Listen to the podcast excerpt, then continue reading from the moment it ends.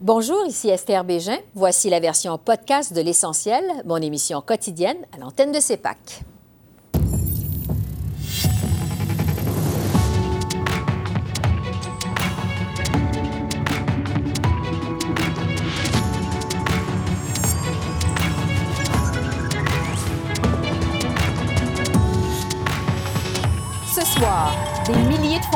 Fédéraux en grève. Le premier ministre Justin Trudeau lance un appel à la négociation. La présidente du Conseil du Trésor, Mona Fortier, est avec nous. Jusqu'où sont prêts à aller les syndiqués? On reçoit Yvon Barrière, vice-président exécutif régional de l'Alliance de la fonction publique. Un groupe de scientifiques presse Ottawa d'adopter le projet de loi C-27. On fait le point avec Yoshua Banjo, sommité en matière d'intelligence artificielle. Bonsoir, Mesdames, Messieurs. Au premier jour de la grève des fonctionnaires fédéraux, le premier ministre Justin Trudeau a appelé les partis à poursuivre les négociations. Ottawa écarte pour le moment le recours à une loi spéciale pour forcer les grévistes à reprendre leur travail.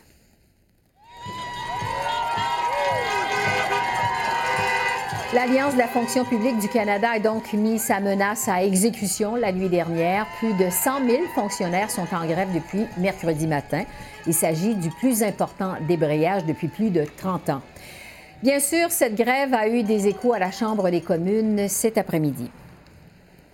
Et quand les conservateurs étaient au pouvoir, il n'y a pas eu de grève générale et le gouvernement a coûté euh, une tiers de moins. Mais maintenant, Monsieur le Président, c'est un échec d'augmenter le coût de la bureaucratie de 50 C'est un échec d'avoir une grève de 150 000 travailleurs, mais c'est une incompétence incroyable que le Premier ministre a accomplie en faisant les deux en même temps. Comment le Premier ministre va-t-il réparer le dommage qu'il a causé à notre gouvernement et à nos contribuables? Bravo! Le très honorable Premier ministre.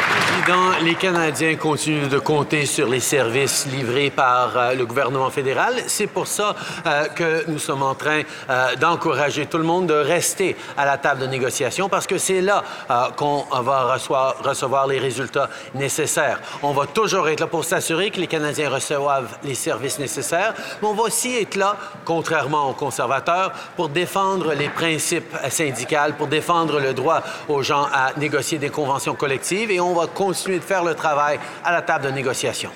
Monsieur le Président, je me rappelle du moment où j'ai été élu en 2011. Les conservateurs venaient d'imposer une loi spéciale contre les postiers et les postières. C'est quand même fou. 12 ans plus tard, un gouvernement libéral menace de se comporter comme les conservateurs. Au NPD, c'est clair, on va toujours être du bord des travailleurs puis des travailleuses. Est-ce que le premier ministre va faire un conservateur de lui-même puis imposer une loi spéciale? Ou bien il va vouloir négocier une bonne entente pour tous ceux et celles qui ont répondu à l'appel pendant la pandémie? Là-dessus, je retrouve la présidente du Conseil du Trésor, Mona Fortier. Bonsoir, Madame Fortier. Bonsoir. Parlons d'abord des impacts de cette grève. C'est la période des impôts, les vacances approchent. On sait qu'il va y avoir de nombreuses demandes pour les passeports. Euh, à quoi les Canadiens peuvent s'attendre comme impact direct sur leurs services? Premièrement, euh, merci de me recevoir aujourd'hui. Euh, nous savons que nous travaillons à toutes les heures, évidemment, depuis près de deux semaines à faire la médiation avec le syndicat et nous allons continuer à le faire. Évidemment, nous avons des interruptions de service, mais nous avons quand même les services essentiels qui vont se poursuivre. Alors, euh, les Canadiens peuvent savoir qu'ils vont avoir accès à leur programme de sécurité. Euh, je pense à l'incitatif euh, de, pour enfants, les différents, l'assurance-emploi. Tous ces programmes essentiels vont se poursuivre. Il y a certains programmes, évidemment, qui vont être touché et euh, il va falloir euh, être patient. Mais les Canadiens doivent savoir qu'on travaille très fort à la table parce qu'on sait euh, que l'important, c'est de trouver une entente qui est compétitive, qui est juste pour les travailleurs, mais aussi raisonnable pour les Canadiens. Mm-hmm. Vous dites que les Canadiens vont justement devoir être patients. Est-ce que la grève pourrait retarder les remboursements d'impôts, par exemple, pour être très concret. Là? Bien, écoutez, euh, ça, euh, évidemment, vous devez savoir que c'est l'Agence du revenu du Canada avec la ministre Le Boutillier euh, qui est responsable, mais je l'entendais aujourd'hui partager le fait que et si vous faites des demandes qui sont en ligne au niveau numérisé, il n'y aurait pas de, de, de problème, mais c'est surtout ceux et celles qui vont euh, remettre leur, euh, leur rapport d'impôt euh, en papier, qu'il pourrait y avoir des retards. Donc, il va falloir regarder en ligne. J'invite les Canadiens à voir comment les services vont être touchés ce qu'on fait, puis je veux rassurer le fait qu'on veut essayer, évidemment, de mettre tous nos efforts pour arriver à une entente le plus vite possible afin de poursuivre tous les services au pays. Bon, parlons justement euh, du cœur de ce conflit. Les fonctionnaires sont sans contrat de travail depuis 2021. Il y a encore plusieurs points qui achoppent à la table des négociations, selon le syndicat, notamment la question des salaires. Le syndicat demande une augmentation de 13,5% sur trois ans. Vous offrez le gouvernement 9 sur trois ans de votre côté. Euh, est-ce que votre gouvernement prend en compte la hausse du coût de la vie dans son offre? Mais écoutez, euh, une des choses que je voulais au moins que tout le monde soit au courant, c'est qu'on a tablé notre première offre euh, l'an dernier et euh, le syndicat est sorti de la table et sont revenus en médiation il y a deux semaines. Et là, on a passé, présenté la recommandation de la Commission d'intérêt public qui disait que 9% était l'objectif euh, qui devait être atteint à la table de négociation. C'est ce qui est offert présentement sur la table. Ouais. Et on pense euh, évidemment que c'est euh, des, un montant qui est raisonnable, qui est juste pour les travailleurs. Et évidemment, on va continuer à avoir des conversations, mais je vous dirais que ça va soutenir évidemment les, le, le, climat économique qu'il y a présentement. Parce que le syndicat dit non à l'offre de 9% Est-ce que votre gouvernement a les moyens d'offrir davantage? alors qu'on se dirige peut-être vers une récession. On sait qu'il y a beaucoup d'incertitudes économiques. Est-ce que vous avez une marge de manœuvre pour bonifier votre offre? Mais moi, j'ai reçu un mandat, euh, évidemment, du euh, premier ministre et de la ministre des Finances. On travaille à l'intérieur de cette offre-là. Je ne peux pas aller dans les détails, évidemment, mais je peux mhm. vous dire que ce qu'il y a sur la table présentement, c'est une entente qui est juste, qui est raisonnable et même compétitive. Et euh, si on regarde euh, les tendances, euh, comme la Banque du Canada a annoncé au niveau de l'inflation, ça pourrait descendre à 3% Donc, on suit vraiment les pressions économiques pour s'assurer qu'on offre aux fonctionnaires ou aux, employés une offre qui est à, la, hauteur qu'on peut leur offrir pour offrir les services aux Canadiens. Oui. Sur la possibilité d'une loi spéciale, on sait que ce matin, le premier ministre Trudeau l'a écarté pour le moment, dit-il. Euh, mais il a dit que les Canadiens risquent quand même de perdre patience si cette grève perturbe, euh, perdure. Euh, on sait que vous êtes confiant d'en arriver rapidement à une entente. Qu'est-ce qui justifierait une loi spéciale?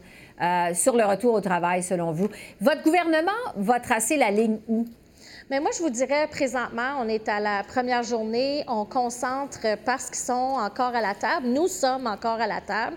Je suis convaincue qu'on a les ingrédients pour pouvoir euh, avoir des compromis nécessaires pour arriver en entente. Alors, je focus euh, là-dessus euh, à ce moment-ci. Et mhm. puis, évidemment, je suis certaine qu'on veut tous arriver à une entente. C'est pour ça qu'on concentre nos efforts à la table présentement. Oui. L'autre enjeu, justement, à la table des négociations, c'est le télétravail. il y a plusieurs fonctionnaires, on sait, qui ont travaillé de la maison pendant la pandémie. Mais au mois de décembre dernier, vous avez vous-même annoncé que les fonctionnaires vont travailler en présentiel au moins deux jours ou trois jours par semaine. Euh, est-ce que vous êtes prêt à augmenter le nombre de jours en télétravail pour les fonctionnaires? Bien, premièrement, je voudrais juste qu'on se rappelle qu'on a été euh, forcé, ça a été par nécessité qu'on a travaillé de la maison pendant la COVID. Et par la suite, il y a eu euh, une transition vers un modèle qui était hybride. Et on a à, regarder au niveau de cette euh, directive pour euh, permettre aux euh, employés à continuer à travailler deux, trois jours à la maison lorsque ça a été annoncé, entre autres, en décembre dernier. Et on continue à regarder comment on peut s'assurer d'offrir le meilleur service aux Canadiens et aux Canadiennes. Et le télétravail, c'est quelque chose qu'on va continuer à offrir à deux, trois jours à la, par semaine qu'on va pouvoir travailler à la maison. Et puis, s'assurer évidemment qu'on puisse euh, mettre sur la, la, conversation se passe à la table présentement au sujet du télétravail. Oui, mais pour le moment, les négociations achoppent sur le télétravail. Est-ce qu'il y a de l'ouverture de la part du gouvernement de ce côté-là? Il y a plusieurs discussions qui se passent présentement et euh, plusieurs discussions dont le télétravail. On va continuer, puis on pourra rapporter lorsqu'on va avoir une entente euh, quelle forme que ça va prendre. Vous avez dit à plusieurs reprises euh, aujourd'hui et pendant cette entrevue que vous êtes optimiste de voir les pourparlers progresser. Vous avez même dit que vous êtes convaincu qu'il va y avoir une entente rapidement. Qu'est-ce qui vous rend si optimiste? Bien, je pense qu'on a tous, les deux parties, un principe dont nous sommes d'accord et en commun on veut euh, servir les Canadiens. Alors de là, je pense qu'on a euh, une possibilité de démontrer que les fonctionnaires ont travaillé très fort, surtout, entre autres, pendant la pandémie, et on amène, nous, euh, une offre qui permet de démontrer que ce travail euh, est, reconnu, euh, tout en étant évidemment raisonnable pour euh, les contribuables, pour les Canadiens. Et en étant à la table ensemble, je suis convaincue qu'on va trouver une entente qui est favorable pour les deux parties. Alors, on va continuer à suivre les négociations. Mona Fortier, présidente du Conseil du Trésor, merci beaucoup. merci beaucoup. Bonne soirée. Et maintenant, pour prendre le pouls du syndicat, je retrouve Yvon Barrière, vice-président exécutif pour le Québec de l'Alliance de la fonction publique du Canada. Bonsoir, M. Barrière. Bonsoir, Mme Bégin. Quand on s'est parlé lundi, vous disiez être confiant d'en arriver à une entente avec le gouvernement pour éviter cette grève. Qu'est-ce qui s'est passé pour que vous mettiez finalement votre menace à exécution? Ah ben, effectivement, j'étais confiant euh, lundi, j'étais même confiant mardi. Euh, j'étais confiant même lorsqu'on déposé la fameuse offre globale finale en fin de journée. Mais écoutez, nos équipes de négociation ont été tellement, mais tellement déçues. Euh, il y a juste eu des changements de chiffres, euh, donc il n'y a rien qui pouvait à ce moment-là combler la l'attente de nos équipes de négociation. Ouais, pourtant... J'étais le premier extrêmement, j'étais le premier extrêmement déçu. Oui, d'autant plus qu'Ottawa disait que les partis étaient vraiment tout près d'une entente, qu'un accord était à portée de main euh, lorsque vous avez finalement décidé de, déclencher la grève. Euh, est-ce que vous auriez pu quand même attendre un peu avant de passer à l'acte? Bien, nous avions déjà fixé euh, depuis lundi soir une ultimatum au gouvernement.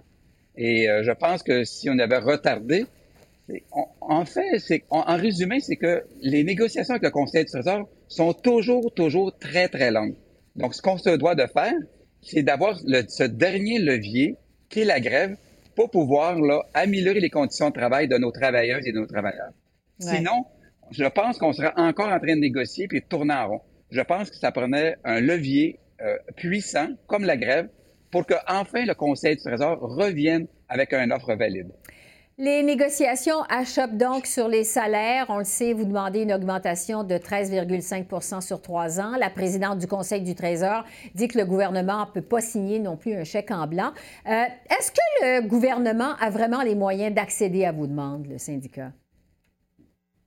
Bien, écoutez, euh, le salaire et les bénéfices des fonctionnaires fédéraux euh, par capita est inférieur à celui de 2010.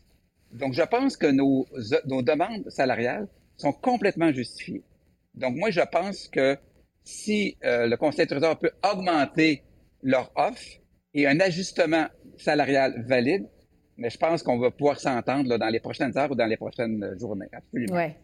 Euh, parce que pour le moment, le, gouvernement maintient son offre de 9 euh, Quant au télétravail maintenant, vous voulez que les fonctionnaires puissent pouvoir travailler à la maison de deux à trois jours par semaine. Est-ce que garanti aussi, que, que ce soit en fait garanti par votre convention collective? La présidente du Conseil du Trésor a dit que vos demandes euh, auraient de graves répercussions sur la capacité du gouvernement de fournir ses services à la population. Est-ce que quand même c'est raisonnable de la part d'Ottawa de vouloir ramener les fonctionnaires au bureau au moins deux jours par semaine? écoutez, euh, sur cet élément, on n'est pas contre le travail en présentiel. On n'est mm-hmm. pas contre le travail en hybride. Euh, ce qu'on veut pas, c'est de façon qu'elle a procédé le 16 août de façon arbitraire et de façon unilatérale. Il y a même de ces ministres et des sous-ministres qui ont mentionné que le télétravail était aussi efficace, sinon plus, que le travail en présentiel. Donc, ce que je suis en train de vous dire, c'est que quelqu'un qui qui travaille 8 heures au téléphone, qu'il soit à la maison ou qu'il soit au bureau, c'est la même chose. Mais je, je pense quand même à, à moyen et long terme, c'est une économie euh, pour tous, autant pour les citoyens euh, que pour le Conseil du Trésor. Oui. Euh, vous voulez aussi que le télétravail soit garanti dans votre nouvelle convention collective. Euh, Expliquez-nous ce que vous voulez au juste. Bien, en fait, c'est que chacun des ministères et chacun des gestionnaires agissait de façon très différente au niveau de la gestion de l'ancienne politique du télétravail. Cette politique, elle a très mal vieilli, compte tenu là, du fait que les, les avancées technologiques qu'on a pu avoir dans les dernières années, euh, on s'est tellement amélioré. Donc, moi, je crois que c'est une belle opportunité d'établir des paramètres clairs, qu'on puisse ensemble bien s'entendre à avoir là euh, une, des articles en sachet dans la convention collective. Bon. Au niveau des impacts de votre grève, on prévoit, on le sait, des retards dans les remboursements d'impôts, des retards dans l'émission des passeports, entre autres choses. M. Trudeau a dit euh, aujourd'hui que les- la patience des Canadiens pourra avoir ses limites. Est-ce que vous avez peur de perdre la bataille de l'opinion publique avec votre grève? Ben, je pense qu'on pourrait poser la, la même question à M. Trudeau. Là. Si M. Trudeau veut bel et bien donner un mandat clair au Conseil du Trésor, on n'en serait pas là aujourd'hui. C'est, écoutez, ça fait deux ans qu'on négocie. Donc, nos membres n'ont pas eu d'augmentation salariale depuis le mois de juin 2020. Donc, ils ont un déficit de leur pouvoir d'achat d'environ le 12 à 13% Donc, je pense qu'il est temps que le Conseil du Trésor vienne se rasseoir parce qu'on les a attendus toute la journée pour négocier. Malheureusement, ils ne se sont pas présentés aujourd'hui. Oui.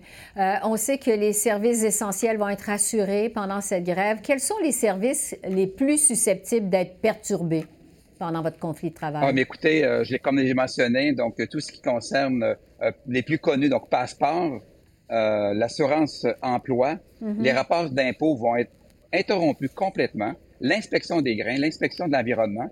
Donc, il y a beaucoup de- d'inspections au niveau des transports. Donc, euh, il peut y avoir là, des répercussions au niveau là, des ports et des aéroports éventuellement. Oui. le grand patron de votre syndicat a dit aujourd'hui que les membres sont prêts à se battre pour une bonne convention collective, c'est ce qu'il a dit. Est-ce que vous prévoyez, vous, que la grève va durer longtemps? On l'espère pas. On n'en voulait pas de grève. Mais on est rendu là.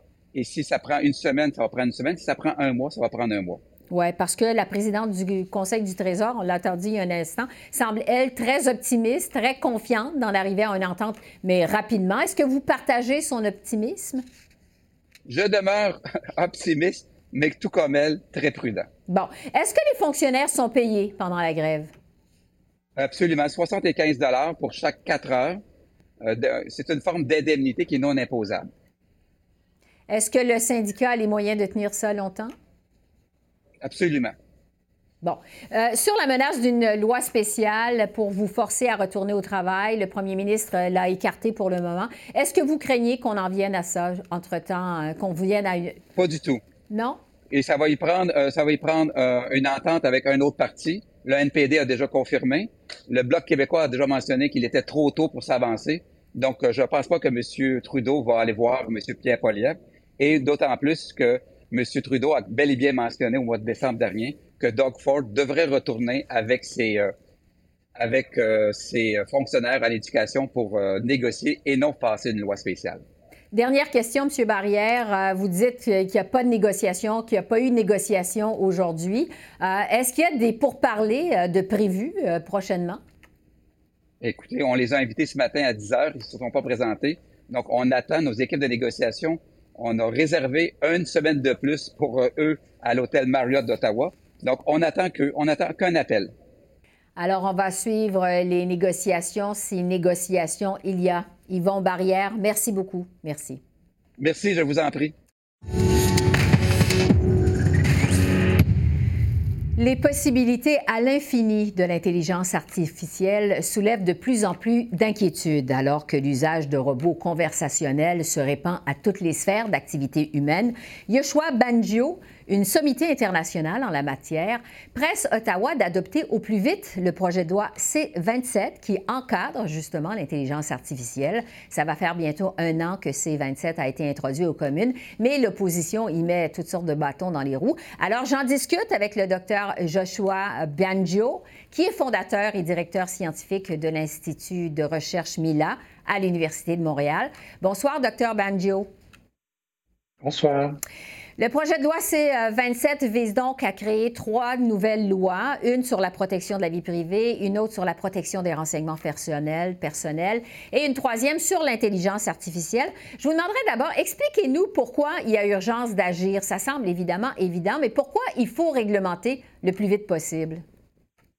C'est qu'il y a eu une accélération dans les capacités des systèmes d'intelligence artificielle à très haute échelle. Alors, beaucoup de gens ont entendu parler de ChatGPT, puis la nouvelle mm-hmm. version GPT-4, qui sont des systèmes qui, euh, qu'on ne peut pas distinguer d'un être humain quand on a une conversation avec eux. Et ça, ça veut dire que euh, on pourrait facilement se, faire avoir, se faire influencer en pensant qu'on est en conversation avec quelqu'un qu'on connaît même. Euh, et ce genre de manipulation, de, désinformation, ça pourrait se faire à grande échelle, parce que là, ce n'est pas des trolls humains, mais ce serait des machines euh, qu'on peut répliquer à l'infini. Oui, donc ça presse, comme vous dites. Euh, C27 est présentement à l'étape de la deuxième lecture. Les conservateurs retardent son étude parce qu'il ratisse trop large. Je le disais d'entrée de jeu, il y a quand même euh, trois lois qui seraient créées par C27. Qu'est-ce que vous pensez de cet argument de l'opposition officielle qui dit que C27 ratisse trop large? Écoutez, là, vous me posez une question euh, sur la, procédure législative, ce qui n'est pas mon domaine, mais ce que je peux vous dire, c'est que pour la partie intelligence artificielle que je connais mieux, euh, c'est vraiment important qu'on agisse rapidement parce que même une fois qu'on a passé la loi, elle n'est pas encore effective. Il y a tout un processus de consultation et de mise en place de la réglementation. Euh, le plan actuel, c'est que ça prenne deux ans. Moi, je fais des pressions pour qu'on accélère, au moins que certains règlements euh, qui nous protégerait euh, rapidement et qui ne serait pas compliqué puisse être euh, mise en place le plus vite possible. Oui, vous signez une lettre dans la presse d'aujourd'hui avec des collègues pour presser justement le gouvernement d'adopter ces 27 le plus vite possible. Est-ce que vous avez espoir que ce soit adopté avant la pause estivale? Bien, il faudrait, parce que sinon, on remet ça au calendrier grec. Hmm. Puis, il faut comprendre que déjà, comme c'est là, la vitesse à laquelle euh, les gouvernements peuvent s'adapter à la technologie est, beaucoup trop lente. Donc, on doit mettre toutes les chances de notre côté pour euh, pouvoir encadrer quelque chose qui est à la fois très, très utile et qu'on veut voir se développer plus au Canada, mais pour que ça se fasse bien, euh, dans le respect des Canadiens, de nos valeurs, et, qu'on évite les, risques qui sont associés. Donc, je parlais de risques à la démocratie, mais aussi on peut penser à aux fraudes, à la cybersécurité, euh, aux dangers de discrimination, etc., qui ont été soulevés, ben, il faut, il faut s'y mettre tout de suite. Et puis, le plus on retarde, euh, le plus on met en péril les, euh, le bien-être des Canadiens. Oui, évidemment, ces enjeux-là, ça préoccupe, finalement le monde entier. Euh, vous avez dit en entrevue euh, ce week-end dans la presse que les parlementaires doivent s'élever au-dessus de la partisanerie. Euh, est-ce que C-27 pourrait devenir justement une référence sur la scène internationale, un exemple à suivre dans le monde? Oui, absolument. Je pense qu'il y a une caractéristique très, très pertinente de euh, la loi qui est proposée pour l'intelligence artificielle, qui est euh, ce qu'on appelle euh, une loi basée sur des principes. C'est-à-dire que au lieu d'avoir tous les détails de ce qui est permis et ce qui n'est pas permis dans la loi, dans la loi, on retrouve des principes éthiques de protection, d'éviter les dommages, etc. Et, d'avoir à se préparer, de, devoir documenter du côté des entreprises pour, pour s'assurer qu'ils font le maximum pour protéger le public.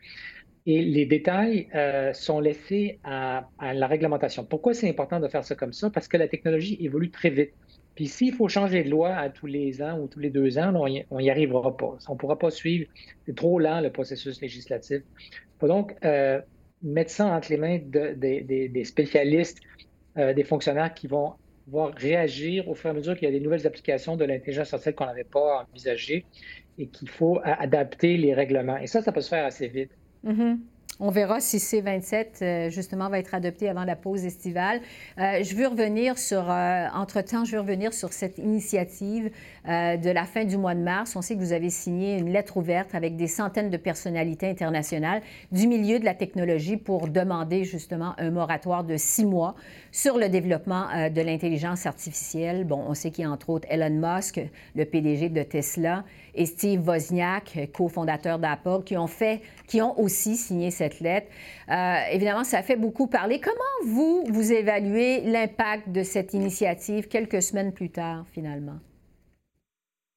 Euh, les chances que les, compagnies visées adoptent un moratoire étaient, faibles, mais par contre, ça a lancé une conversation mm-hmm. qui, qui, était en dormance et puis ça a eu beaucoup d'écho dans le public. Il y a environ 70% des Américains et des Canadiens qui se disent euh, absolument en faveur d'une réglementation, justement, qui n'existe pas aujourd'hui.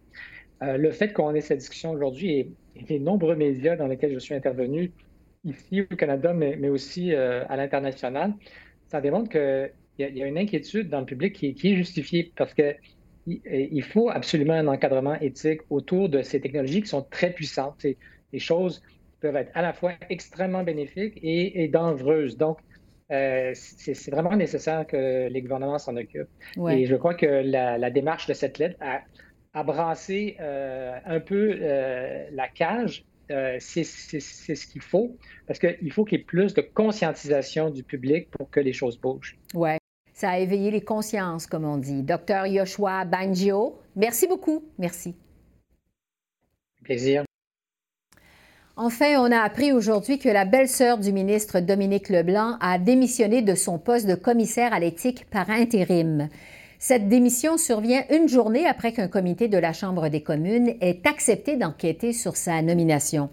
Martine Richard, qui travaille au commissariat en tant qu'avocate depuis 2013, avait accédé à ce poste le mois dernier pour un mandat de six mois. Madame Richard est donc la belle-sœur du ministre des Affaires intergouvernementales, Dominique Leblanc, qui a été reconnu coupable d'avoir enfreint les règles sur les conflits d'intérêts en 2013 pour avoir approuvé un permis de pêche lucratif pour un membre de la famille alors qu'il était ministre des Pêches. Mardi, le comité de l'accès à l'information, de la protection des renseignements personnels et de l'éthique avait accepté d'étudier donc la nomination de Madame Richard au cours de trois journées d'audience. Elle avait été invitée à y témoigner, de même que le ministre Leblanc. Alors voilà, c'est comme ça qu'on a vu l'essentiel de l'actualité de ce mercredi 19 avril sur la colline parlementaire à Ottawa. Esther Bégin qui vous remercie d'être à l'antenne de CEPAC, la chaîne d'affaires publiques par câble. Je vous souhaite une excellente fin de soirée et je vous dis à demain. Au revoir.